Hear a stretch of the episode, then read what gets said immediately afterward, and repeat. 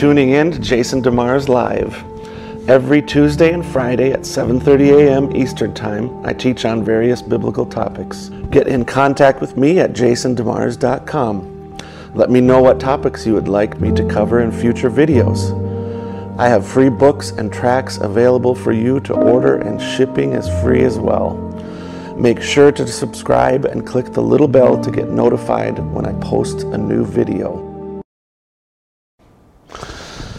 Good morning, everyone. May the Lord bless you. Thank you for listening in. And just a reminder you can go to jasondemars.com and you can contact me. If those watching the live video, you can see the additional contact information there. So make sure to um, like this video, share this video. I'm going to be talking about judging others. We're continuing to look at the Sermon on the Mount. And again, we talked about this. This is not just another sermon of Jesus, a nice sermon of Jesus. This is Jesus delivering the new covenant to us. This is what the word written in our heart is going to produce in us. And so then we saw the sevenfold character of the kingdom in the Sermon on the Mount, the first several verses there in chapter 5. And then now it continues in the rest of chapter 5, chapter 6, and chapter 7 are all speaking of manifestation of those characteristics in the life of a believer. All right, so now we have judge not that ye be not judged. All right, so this is this is a wonderful verse that is totally perverted and corrupted by the modern liberal mind. And they take it and make it a, something that you put across the board, period, no question mark, no clarification, don't judge others. And, other, and then take it even further, and they say this that you're not even, you're not, there's no right and wrong. Just leave everyone alone and let them do what their little hearts desire. But that's not at all uh, what it's speaking about. It's speaking of harsh and rash, rash judgments. Um, you see what the next verse says, verse 2 For with what judgment you judge, you shall be judged, and with what measure you meet, it shall be measured to you again. And why beholdest thou the mote that is in thy brother's eye? Uh, would be like a speck of sawdust that is in thy brother's eye, but considers not the beam, or we would look at it and think of the two by four that is in your own eye. Or how will you say to thy brother, Let me pull out the mote out of thine eye, and behold, a beam is in thine own eye? Thou hypocrite, first cast out the beam out of thine own eye, and then shalt thou see clearly to cast out the mote out of thy brother's eye. Now, this is speaking of harsh and rash judgment of others.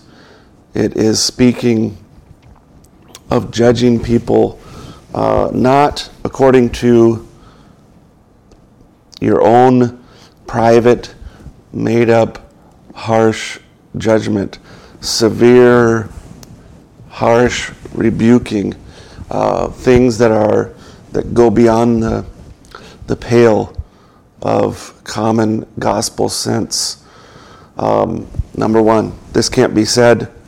Don't that civil courts can't judge people. Of course, they can judge people. Secondly, the the Bible says the church is supposed to judge people. All right.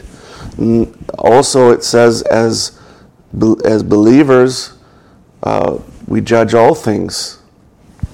Look at the, let's look at a few scriptures here. A spiritual man judges all things.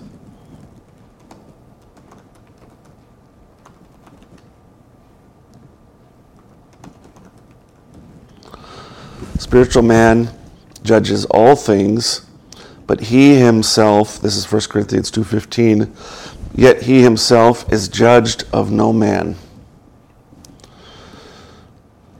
All right, so we're a person who is spiritual. That means a person who has grown, who has been changed and transformed and is growing in Christ. Uh,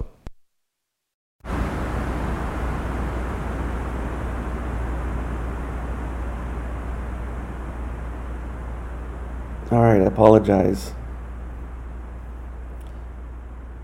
Thank you. Thank you for letting me know that we muted. I'm on the microphone on my MacBook now.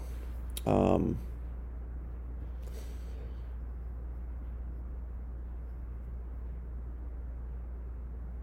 so,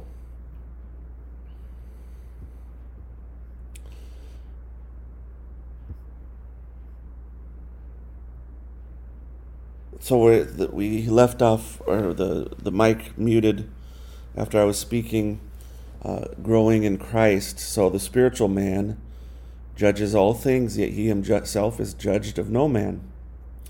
All right, we have that scripture. Then we have uh, the scripture: spiritual man is speaking of someone who has been filled with the Spirit. The natural man does not receive the things of the Spirit of God right? But the spiritual man does. That's someone who's been born again and who is growing in Christ. So then you go on to the next another scripture, and it, it says that know ye not that the saints shall judge the earth. All right? So we are to judge. And then it goes on and continues about having judgments in the church. Jesus is, is saying in this verse, number one, live a life of continual repentance, continual examining of your own heart, continual repentance. He's also saying he's also not he's not saying we shouldn't judge in court, which is not saying we shouldn't judge in uh, the church. He's not saying we shouldn't judge between right and wrong.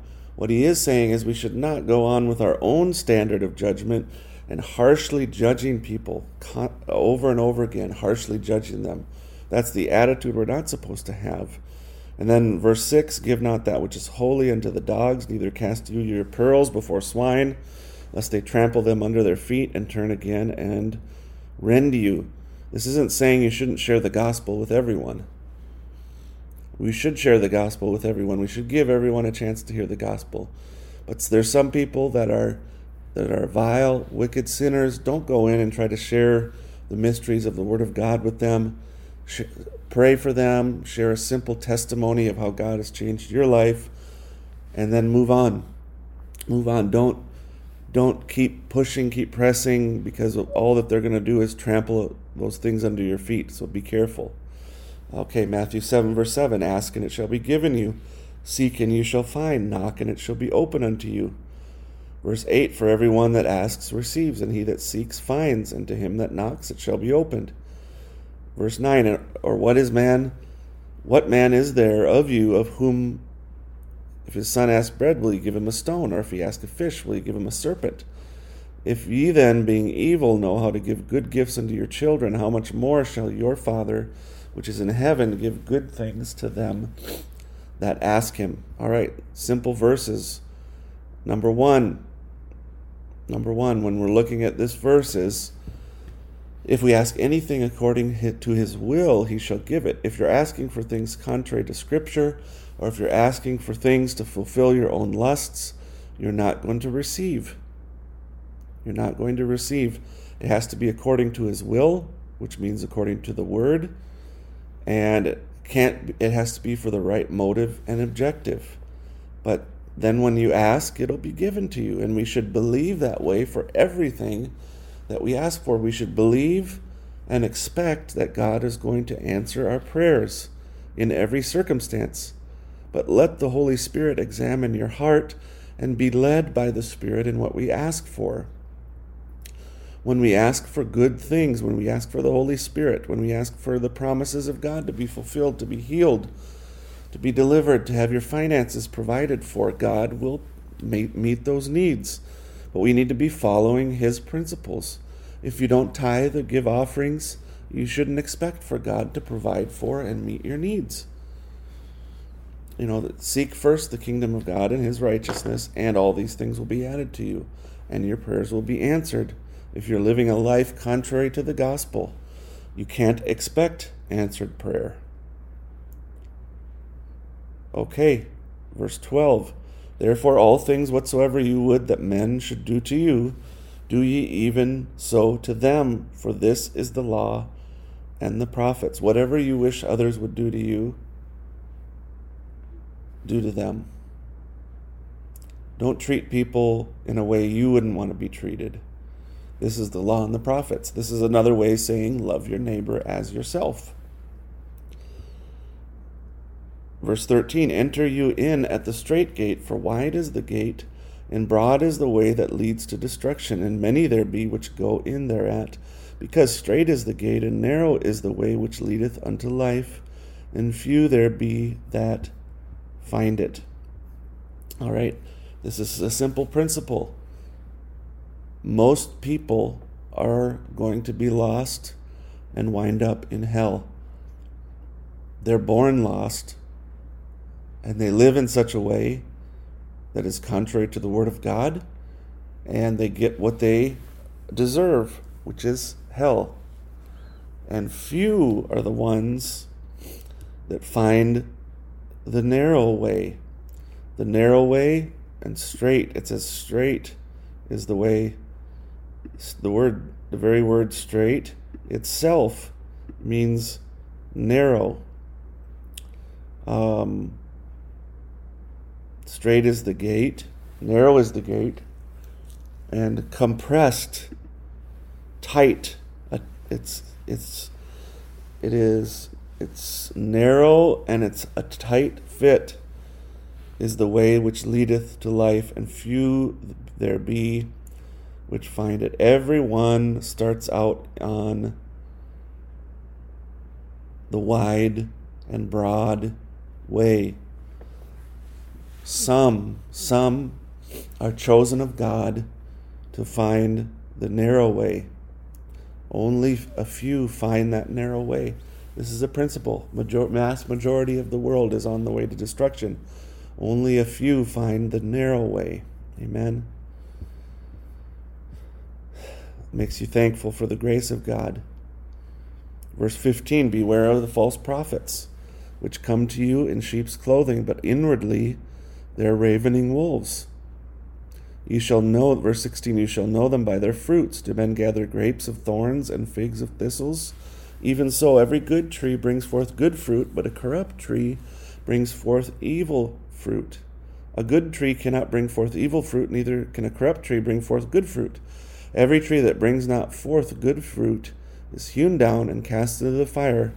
Wherefore, by their fruits you shall know them.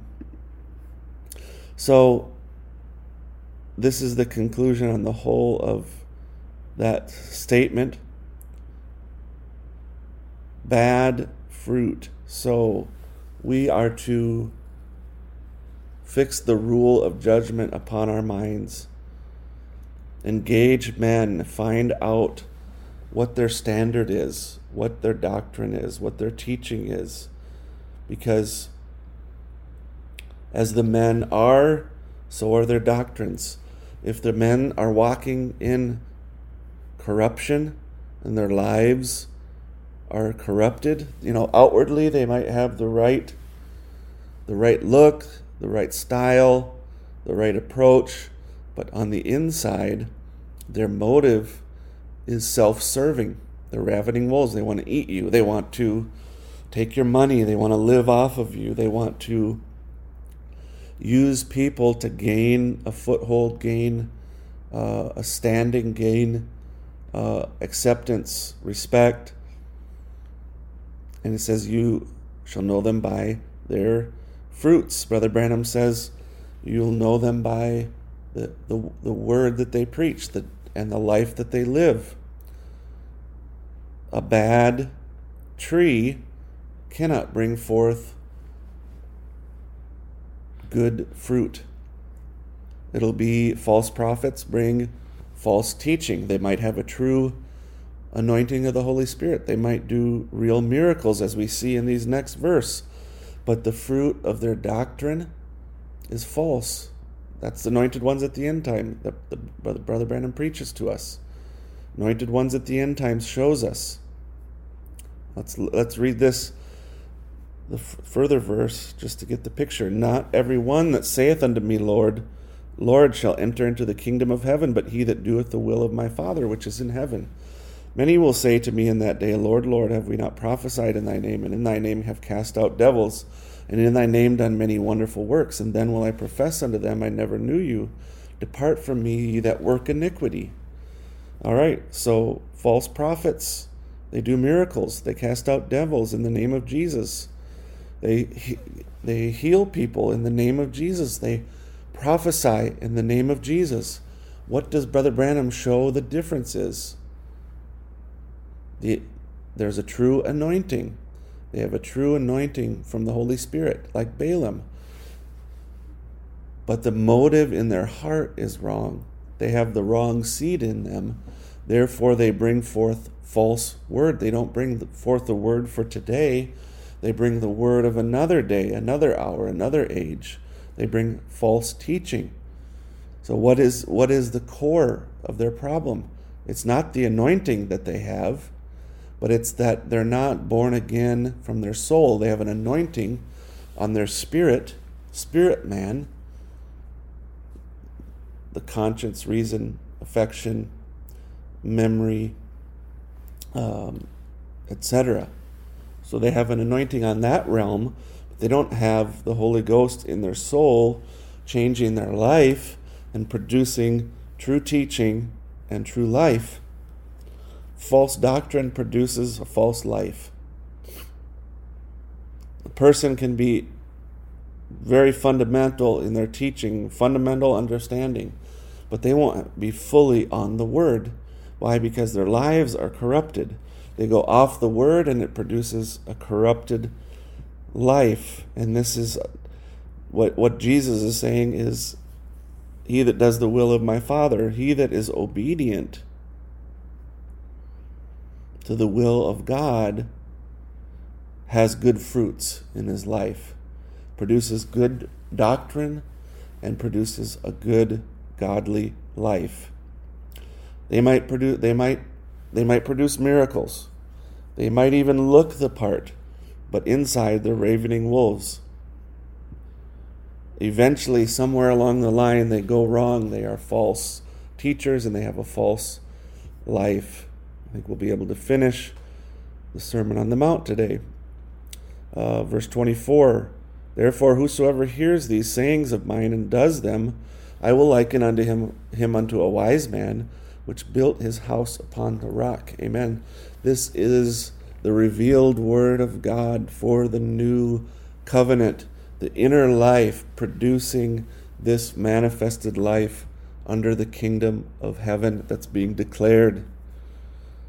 So you're building your house upon the rock of revelation when you hear the sayings of Jesus and do them.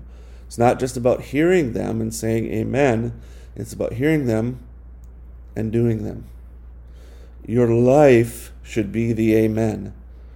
The amen that God is looking for is not just a word in church when the preacher is preaching or when you're reading it in a book or when you're looking at or you're listening to it on tape or watching a video of it, that's not the amen God's looking for. Sure, that's fine. That's good. You should you should aim say amen. You should appreciate the word and, and, shout unto the Lord. But that's not the real amen shout of amen that the Lord is looking for. He is looking for your life to say amen. In other words, you you hear the sayings of Jesus Christ and then you do them. Verse 25 And the rain descended, and the floods came, and the winds blew and beat upon that house, and it fell not, for it was founded upon a rock, the rock of revelation. That's the foundation. And every verse 26 and everyone that hears these sayings of mine and doeth them not shall be likened unto a foolish man which built his house upon the sand and the rain descended and the floods came and the winds blew and beat upon that house, and it fell, and great was the fall of it. Building upon sand is hearing the word of Jesus and not doing it. That's building on sand. You can you can look the part, you can be in church, you can hear the word, you can punctuate it with an amen, but if your life doesn't punctuate the word with an amen, if how you live doesn't punctuate the word with an amen, you're building your house on sand. And it's going to be hit sometime. Everyone's life is going to be hit sometime. And is it going to crumble because it was built on sand, or is it going to, to stand and shine because it was built on the rock? Amen. Verse 28 And it came to pass when Jesus had ended these sayings, the people were astonished at his doctrine, for he taught them as one having authority and not as the scribes. So that's the that's the finish finishing part on the Sermon on the Mount. God wants us to live our lives by this message. Amen. God calls us to build our lives on the rock of revelation. If we don't, don't live that way, if we don't build that way, all other grounds is sinking sand. The rock of the revealed word is the place we must build. Amen. Amen. So the Lord is good. Thank you to all who listened in. Sorry it was muted for a little while. Uh, we should be on, should have been on the straight and narrow for the last while. Appreciate you all listening in. Hope you have a wonderful week. I'll see you on Friday. May the Lord richly bless you.